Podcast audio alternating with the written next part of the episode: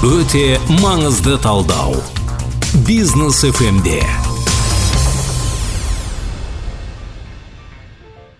қайырлы кеш бизнес фм ә, толқынында тас групп компаниясының қолдауымен қаржы экономика және қор нарығын талдауға бағытталған өте маңызды хабары студияда хабардың жүргізушілері дулат тастекей мырза риза исаева. және рауан оқас. Қайырлы кеш. Тағы да қайталап айтып өтейік. Бағдарламамыздың бағдарламамыздың мақсаты әр адамның жеке бюджетіне қаржылық жағдайына ықпал ететін маңызды шешімдер экономикалық және саяси оқиғаларға дер кезінде талдау жасау мүмкіндігінше тыңдарманға орынды және қолданбалы кеңестер беру. Мхм. Мүмкін болса түрлі қорқынышпен жаңылыстыратын жалған ақпараттарға сенбеуге шақыру иә? Сол арқылы ә, тыңдарманның экономикалық бәлкім қаржылай сауатын арттыру. Иә және де қаржылық және экономикалық сауатты арттыруға ықпал ету. Рахмет рауан. Тағы да қайталап өтемін. Тас групп компаниясының қолдауымен бизнес фм толқынында өте маңызды хабары әріптестер алғашқы хабарламыз хабар әріптестер алғашқы бағдарламамызда еліміздің несие нарығына шолу жасап жалпы несиеге қатысты ақпарат беруге келіскен едік. Ә, осы санында ә, сонымен қалай ойлайсыздар? Қазіргі таңда ә, бұл тақырып қаншалықты актуалды болуы мүмкін? Бұл тақырыптың өзектілігі өте жоғары деп ойлаймын. Себебі қазіргі қалыптасқан геосаяси жағдайда дәл осы мәселеге тоқталғанымыз жөн. Өйткені ұлттық банк базалық ставканы көтерді. Он үш жарым пайыз болды. Яғни біздің ақшамыздың бағасы құны өсті. Бұл дегеніміз несиенің де депозиттің де сыйақылық мөлшерлемесінің көтерілетінін нақты көрсететін көрсеткіш. Осы ретте бірінші несие бюросы ұсынған қызықты ақпаратпен бөлісіп кетсек ә, бірінші несие бюросы біздің еліміздегі несие алушының портретін жасаған екен. Оған сәйкес елімізде несие алатындардың орта жасы 30-да ал орташа табысы 200 мың теңгенің айналасында екен. Ең белсенді несие алушылар 24 пен 44 жас аралығындағы жандар. Ал 45 жастан асқаннан кейін тұрғындардың несие алу белсенділігі біршама бәсеңдейді екен. Жалпы енді қалай ойлайсыздар әріптестер неге қазақстандықтар несие алуға әуес? Оны енді тас кредит компаниясының бастығы айтпаса журналист ретінде біз оны біле алмайтын шығармыз. Енді ә, несиені беруші ретінде несиені алушы ретінде жан жақты тәжірибеміз болғаннан кейін бұл сұраққа жауап берген кезде менің айтатыным рауан бұл ә, тек қана қазақстандықтар әуес емес жалпы қаржы нарығы бүкіл әлемде қалыптасқан. Ә, несие ә, нарығынсыз қаржы нарығынсыз жұмыс жасайтын ешқандай да ә, ағза яғни экономика немесе қоғам жоқ. Ә, қаржы нарығы ә, жалпы әлемді ағза ретінде организм ретінде қарастыратын болсақ бұл қан тамырларының жүйесі сияқты. Себебі сол ә, қаржы қаражат арқылы ақша арқылы экономиканың ә, денесіне тұла бойына қан жүгіріп ақша арқылы таратылады. Содан кейін жалпы біз көбінесе ә, осы несие туралы айтқан кезде ә, жеке тұлғалардың несиесіне көп тоқталамыз. Себебі бұл тыңдармандарымызға қарапайым азаматтарға қоғамға қызықты тақырып. Сонымен қатар бұл қазіргі таңдағы беріліп жатқан ақпараттарға сүйенетін болсақ тек қана жеке тұлғалардың несиелерін қарастырмай еліміздегі 16-дан астам триллион теңгенің бизнес рет, несие ретінде берілгендігін ұмытпауымыз керек. Ал енді ә, жеке тұлғаларға а, жеке азаматтарға берілген несиенің көлемі сол жаңағы бірінші кредиттік бюроның мәліметтеріне сүйетін, сүйенетін болсақ ол онда сегіз триллион теңгенің маңайында яғни бизнеске берілген несие заңдылық бойынша көбірек болу керек. Мхм жалпы ақша ол ә, біздің қолданыс құралы ғана емес ол тауар ғой. Әрине. Иә ол микро ә, қаржылық ұйымдар үшін де банктер үшін де ол тауар иә. Әрине. кез келген мысалы тіпті мәмс дейміз ғой ме- медициналық әлеуметтік сақтандыру қоры. Ол жерде де ақша тауар менің ойымша. Өйткені олар да портфельдерге салу арқылы ә, ақшаны ары қарай көбейтеді деген секілді иә. Солай айналымға макроэкономика немесе микроэкономика ғылымдарына үңілетін болсақ ақша ең жоғарғы ликвидті тауар. Иә. Ә, негізгі мынау а, адамдардың арасындағы ә, тарихқа көз жүгіретін болсақ алғашқы бір бірімен айырбас ә, сәттері ә, орын алған кезде тауарды тауарға а, айырбастайтын бартерлік операциялардың болғанын білеміз. Ал енді әр кезде ә, бір тауардың қажетті болмауы немесе оны сақтаудың ә, ыңғайсыздығына байланысты кейіннен бағалы металдар алтын күміс пайдаланды кейіннен келіп енді қазір біз нақты ақша электронды ақшаны да қолданамыз қағаз ақшаны да қолданамыз фиаттық ақшаны қолданамыз. Сондықтан да ақша әрине тауар тауар. Мхм. Жалпы сондықтан да менің ойымша несиені алу ол қалыпты нарық үшін қалыпты жағдай. Әрине. Иә? Мхм. Мхм. Жаңа енді сіз айтып қалдыңыз ғой екі мың жиырма бірінші жылы он триллионнан асты деп қарыз алушылардың саны. Ал ә, негізінен жыл сайын рекордтар орнатылып жатыр екен да мысалы екі мың он жетінші жылы төрт те қырық тоғыз триллион екі мың он сегізінші жылы бес те он сегіз екі мың он тоғызда алты те отыз сегіз. Тек көбейіп келе жатыр. Яғни енді ә, оның ә, жалпы әлемде инфляцияның орын алуына байланысты ә, инфляция мысалы үшін былтырғы жылдары бізде де өткен хабарламада айтқан болатынбыз қазақстанда сегіз де төрт пайызды құрады. Иә. ресейде көрші мемлекетте дәл соны құраған. Енді биылғы жылғы девальвацияның қосылғанын көріп отырмыз. Яғни ақшаның құнсыздануына сәйкес несиенің ә, абсолюттік сома ретіндегі көлемі үлкейетіні ол заңдылық. Сонымен қатар тағы да бір жайт ескере кеткеніміз дұрыс. Неге себебі біздің қаржы нарығында реттеуші органның 2020 жылға дейін болмағандығын ескеруіміз керек. 2020 жылдары шағын несие ұйымдары алғашқы рет мемлекеттің тарапынан реттеуге ә, келді. Сол кезде осы уақытқа дейін ұлттық банктің тарапынан болсын мемлекет тарапынан болсын немесе қаржы нарығын қолдау және дамыту агенттігі тарапынан болсын осы уақытқа дейінгі есептелмеген ә, кредиттердің қаржы нарығындағы тұтынушылардың саны былтырғы жылдары нақты өлшемге нақты есеп беруге келді. Оның өзі де ә, статистиканың ұлғаюын көбейтуіне Ықпал бірден бір негіз болып тұр иә.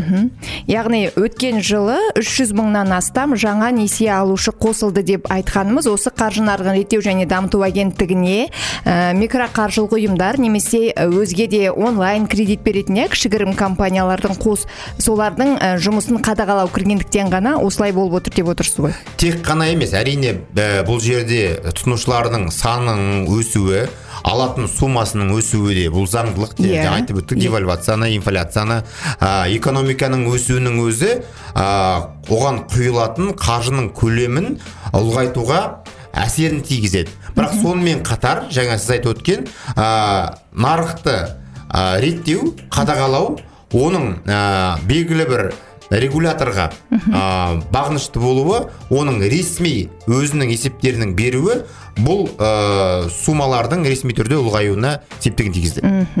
Ә, мысалы бірінші несие бюросының мәліметтерінше екінші деңгейлік банктерден берілген несиелер 91 бүтін оннан үш процентті құраса микроқаржылық ұйымдардың үлесі бес бүтін оннан жеті процент екен ал өзге де несие беруші ұйымдардың үлесі үш бүтін оннан бір процент екен. Ә, жалпы қалай ойлайсыз? Ә, енді бәрібір ә, таскредит компаниясына қайта оралайық иә микроқаржылық ұйым болғандықтан.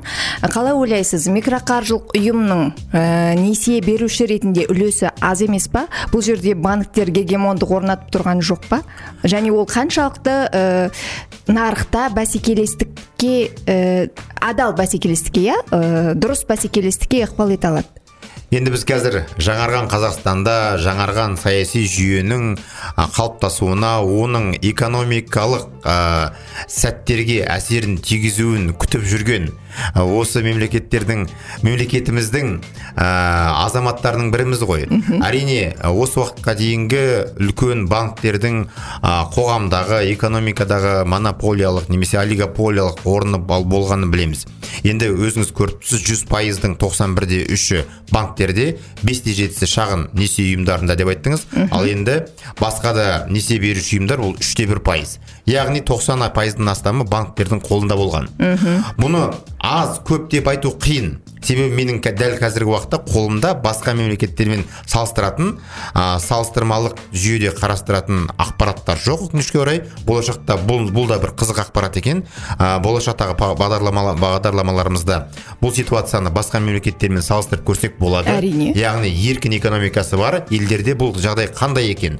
Ал енді біз сол ә, тас групп қаржы компаниялар тобы тас кредит ә, тауар белгісі сол бес те жетінің ішіндегі бір бөлігіміз.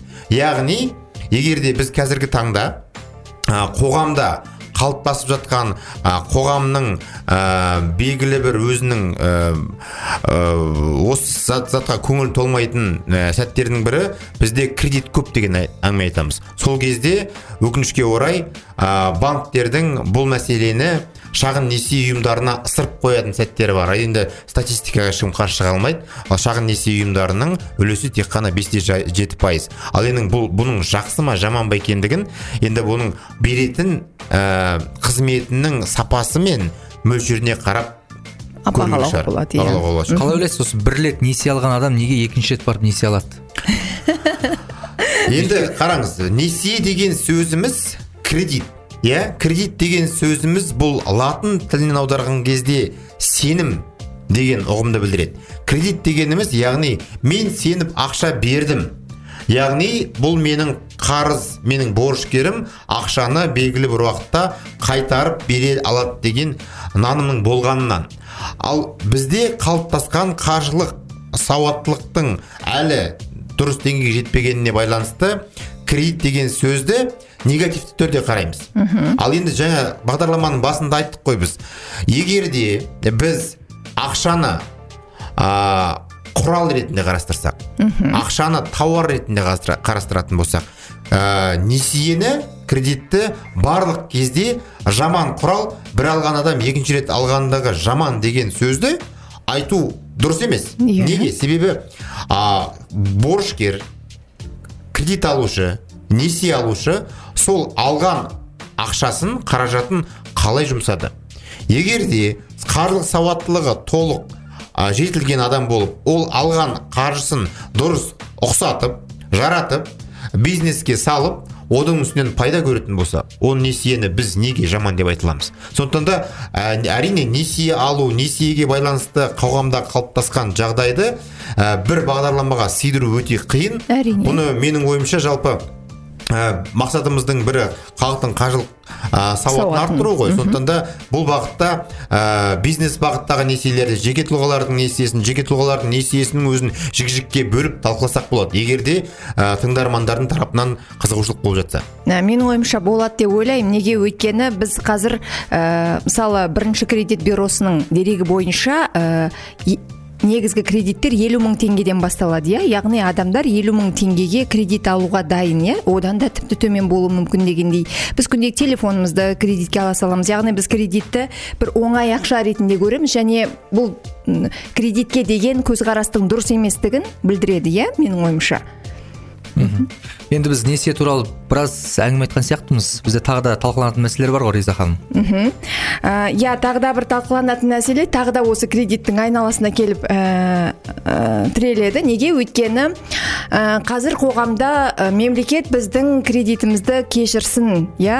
Алған несиемізді төлеп берсін дегендей ойлар көп. Және сол ойлардың жетегінде бәлкім нарықтың жалпы талабы да болар. Жеке адамдардың банкроттығына қатысты заң жобасы бізде мәжілісте талқыланып жатыр.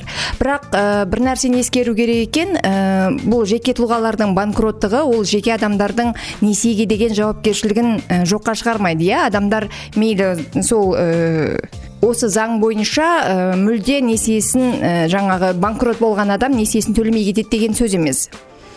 Қалай ойлайсыз ә, бұл заң жобасының жалпы сіз таныстығыңыз бар ма? Енді Иә, бұл бұл заң жобасы. Өзінің аты айтып тұр. Әлі толыққанды заң күшіне енген жоқ. А, бұндай ә, ситуациялар бұндай кейстер басқа мемлекетте бар екендігін білеміз.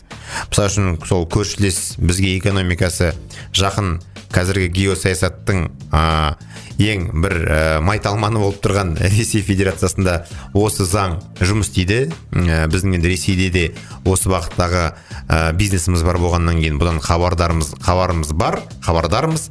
А, жалпы бұл ә, жеке тұлғалардың банкроттығы туралы заң ғой.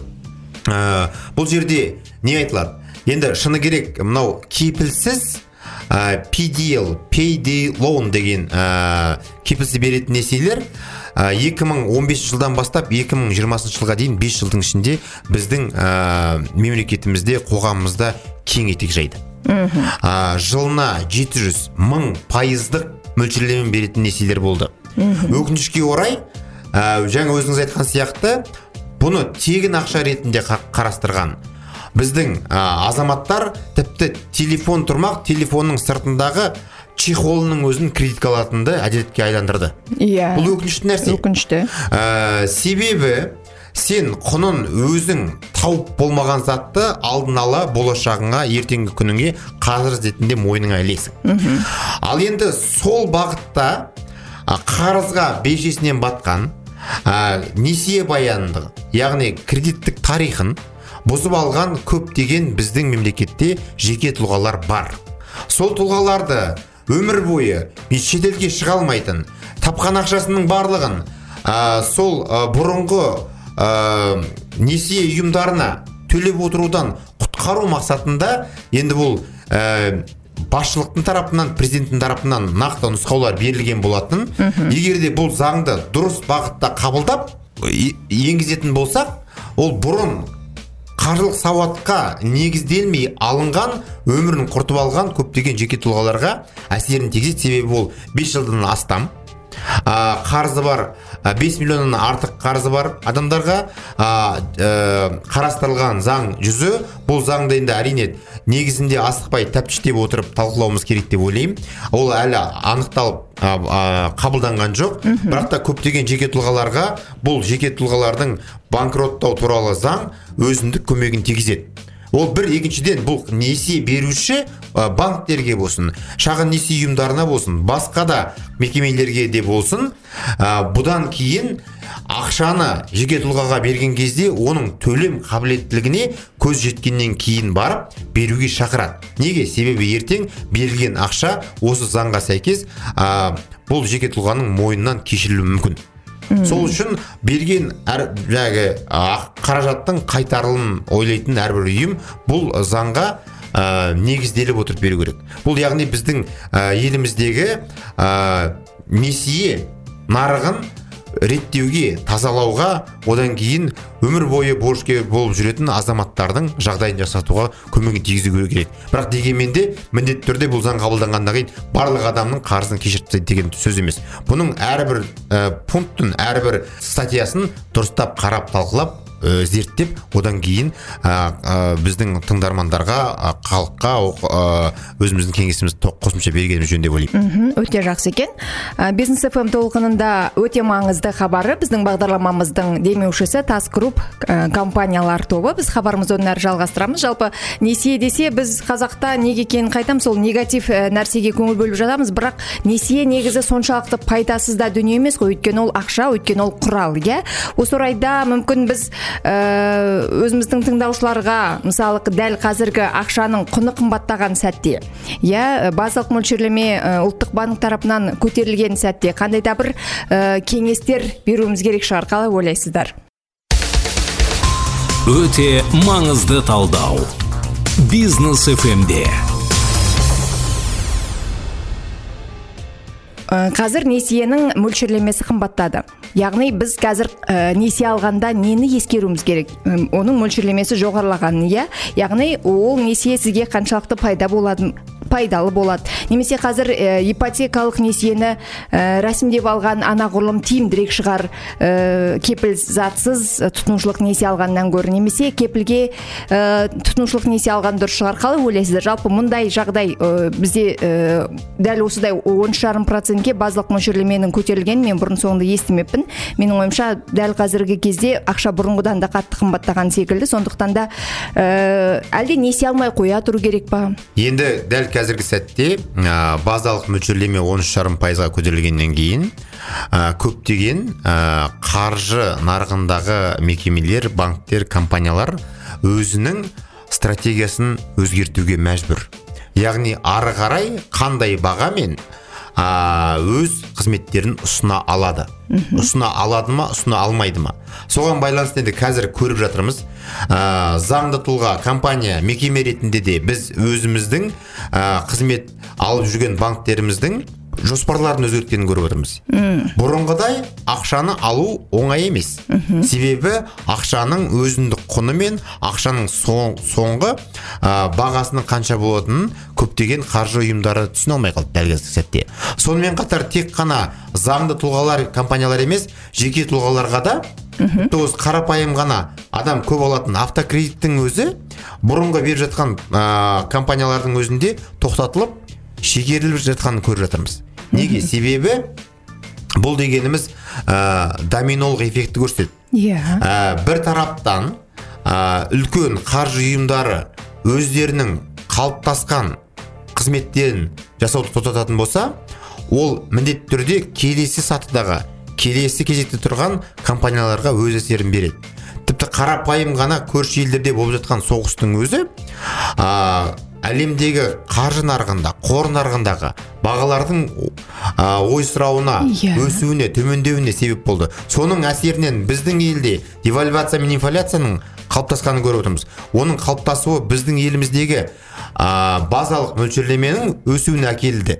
Базалық мөлшерлеменің өсуі біздің еліміздегі қаржы мекемелерінің өзінің тұтынушыларына яғни клиенттеріне беретін кешегі қызметтерін несиелерін бере алмай қалған сәті бар. Немесе оны тежеп ақырындатқан сәті бар. Бұл дегеніміз а, қазіргі нарықтағы бізде қаражатқа ақшаға сұраныстың өсетіндігі немесе ұсыныстың азаятындығын көрсетеді. Сондықтан да қазіргі таңда әрбір қадамды ойланып кредит дегеніміз несие дегеніміз өзінің болмысында қарыз дегенді көрсетеді.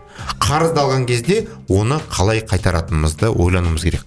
Сондықтан да дәл қазіргі уақытта егер де бұрынғы мөлшерлемемен алатын мүмкіндіктеріңіз болса оны қайда жұмсап одан пайда табатын немесе өзіңізге ә, пайдасын тигізетін сәттерін білетін болсаңыз қазіргі таңда ойланбай алыңыздар да өздеріңіздің жа- ә, ә, қажеттіліктеріңізді ә, атқарыңыздар.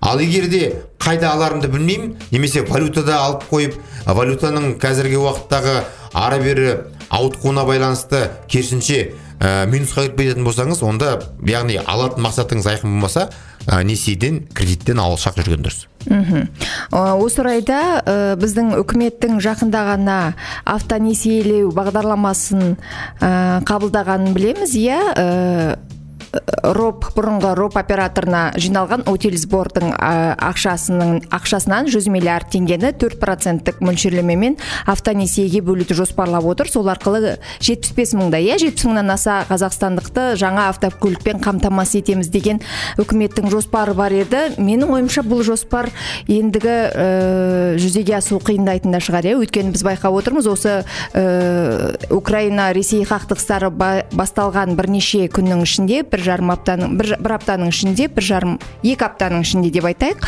Ә, біздің еліміздегі көліктердің өзінің бағасы бір миллионнан аса ә, қымбаттап кетті. Бұрынғы бағасына бір миллионнан аса қосылып кетті. Сондықтан ә, енді біз тіпті көлік алуды да несиеге көлік алуды да басқаша қарай бастайтын шығармыз деп ойлаймын. Жалпы несиені ә, мүлде пайдасыз деп айта алмаймыз. Шындығында да өйткені ә, жаңа дулат мырза айтып кеткендей пайдалы несиелер де бар. А, қалай ойлайсыз дәл қазіргі сәтте мүмкін қор нарығына ә, несие алып кіріп көруге болатын шығар? Қор нарығы дегеніміз ә, егер де түсінетін адам болатын болса бір өте қарапайым салыстырма келтіретін болсам бұл ә, құмар ойыны казиноға жақын. Ә, дүние бұл жерде ә, адамның ә, қаржылық сауаттылығы өте жоғары деңгейде болу керек. Соған байланысты адам қаржы қор нарығындағы ауытқуларды алдын ала болжау үшін прогноз жасау үшін оның техникалық талдау жасау жасай алу ә, мүмкіндігі болу керек. Оған лайықты білім болу керек. А одан кейін фундаменталды талдау жасай білу керек. Оған макроэкономиканда микроэкономиканда а, әлемдегі қалыптасқан қалыптасып жатқан тенденцияны трендті бақылап отыратын білім керек. Яғни несие алып қор нарығына кіру деген бұл адамның өзінің өзінің мойнына жібіліп ә, асылуға дайындалуына жақын нәрсе. Сондықтан да бұндай кеңесті мен өз басым мүлдем бермеймін. Сіздер де бұндай заттан аулақ болыңыздар. Қор нарығына а, қаржылық білімі тоғысқан одан кейін артық ақшасы бар осыны қолданып көремін. Бұдан кейін ұтылсам да ұтсам да ә, ешқандай ә, депрессияға түспеймін деп. Мысалы үшін белгілі бір мың долларды бес мың долларды соған арнап барған адамдар дұрыс. Ал біреуден қарыз алып қор нарығына кіріп айдаладағы батпан құйрық қайдан тегін жатқан құйрық деген сияқты ә, ә, ұстаныммен бару ол өте қате нәрсе. қате өте қауіпті. Адамға денсаулығына да психологиясына да қаржылық жағдайына да зиянын келтіруі мүмкін дүние жақсы бірақ ә, біз қазір өзіміздің зейнетақы жинағымыздан иә бір реттік төлем алып оны да қор нарығына салып жатқандар бар ғой. Әрине ол да бар. сол нәрсе ол да сондай ә, дүние ғой. Яғни сіз болашақтағы ақшаңыздан қарыз қазір қарыз алып тұрсыз. Болашақтағы ақшаңызды сіз ә, алдындағы тапқан жалақыңыздың бір мөлшер, бір мөлшерін зейнетақы қорына жіберу арқылы сіз бұл ақшаны ә, осы уақытқа дейін өзіңіз тапқансыз. Ол сіздің жеке меншігіңіз. Ал енді сіз қарау керек қарыз дейсіз ғой. алатын болсаңыз ақшаны қарызды қайтаруыңыз керек. Қарыздың қайтаратын белгілі бір мерзімі бар. Одан кейін қазір айтып отырмыз базалық мөлшерлеме он үш жарым пайыз болатын болса сіздің алатын қарызыңыздың бағасы сол базалық мөлшерлемеден артық болмаса кем болмайды. Жылдық бағасы. Яғни сіз кемінде 14-15 жақсы болған жағдайда немесе 20 пайыздық мөлшерлемемен ә, үстемақысы бар қарыз аласыз. Оның ә, ауыртпашылығы ертең мойныңызға келіп түскен кезде егер де сіз қор нарығында қаржыңызды жоғалтып алатын болсаңыз ә, нағыз өзіңіз айтқан жеке тұлғалардың банкроттық заңына жүгінетін тұлғалардың бірі болып кетуіңіз мүмкін. Ал енді сіз мысалы қазір ә, тас кредит ұйымының ә, тас кредит компанияның басшысы ретінде. Дәл қазіргі сәтте ә, егер ә, базалық мөлшерлеме осы қалпында тұрса ин- инфляция осы қалпында шарықтай берсе жалпы жағдай осылай, осылай қиындай берсе клиенттеріміз азаяды деген қауіп жоқ па? Әрине бұл э, жағдай ә, шағын несие ұйымдарына өте қолайсыз.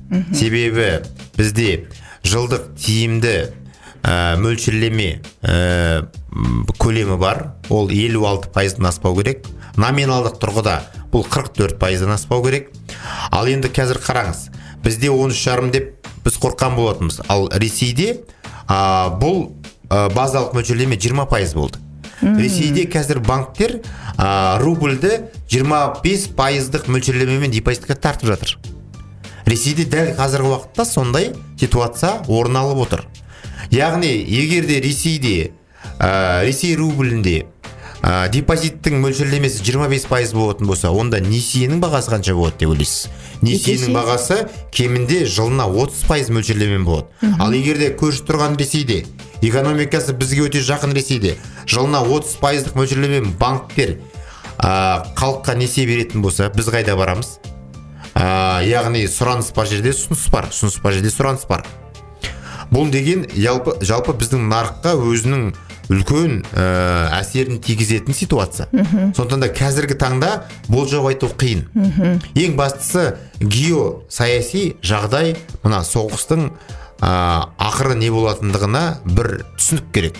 Сол кезде барып қана саясаттан кейін барып экономика жүреді. Бірінші экономика одан кейін саясат деген жүруі ә, болмайды. Бірінші саясат саясаттың қалай болғандығын анықтап аламыз. Саясат анықталғаннан кейін барып экономикада қандай реформа жасау немесе қандай оптимизациялық іс шараларды жүзеге асыратынымызды көреміз.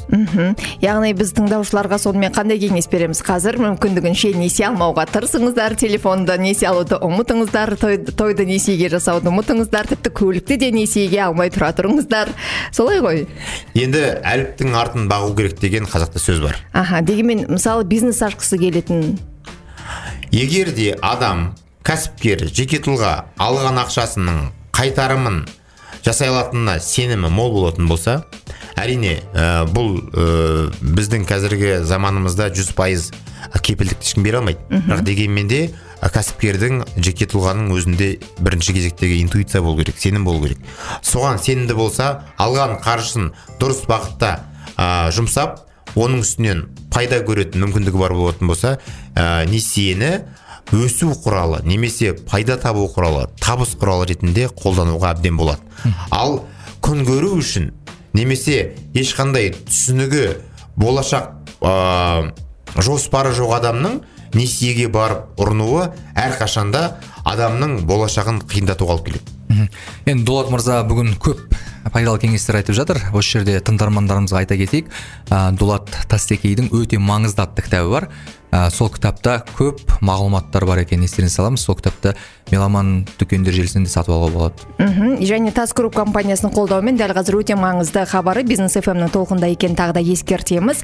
Олай болса менің ойымша ә, адамдар қаржылай сауатты болу үшін табысын қалай дұрыс басқару керек иә? Оны қалай ә, диверсификациялау керек иә? Ә- әртараптандыру керек. Сол жайында көбірек ақпарат берілу керек секілді. Менің ойымша қазіргі таңда қазақтың қазақ тілді ақпараттық кеңістікте дәл осы тақырыпта ә, кеңестер болсын немесе жалпы ә, дұрыс сараптамалық ә, ақпараттар онша жоқ. Сондықтан мүмкін біз келесі бағдарламамызды осы табысты диверсификациялауға бағыттасақ қалай ойлайсыздар? Қаншалықты дұрыс болар еді?